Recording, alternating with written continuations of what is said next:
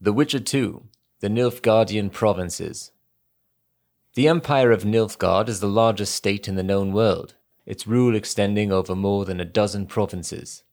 It has conquered all the realms south of the Amell Mountains and united them under one crown. Black imperial standards adorned with the golden sun flutter over buildings and outposts from the Yaruga River in the north to Vicovaro in the south and the mountain massif of Tir Tochair in the east. The Empire's mighty armies lie in wait, ready to bring death at their ruler's command or to die eagerly in his name. The Black One's continued march northward was last stopped several years ago, through the united effort of the northern kingdoms and the sacrifice of much blood at Brenna.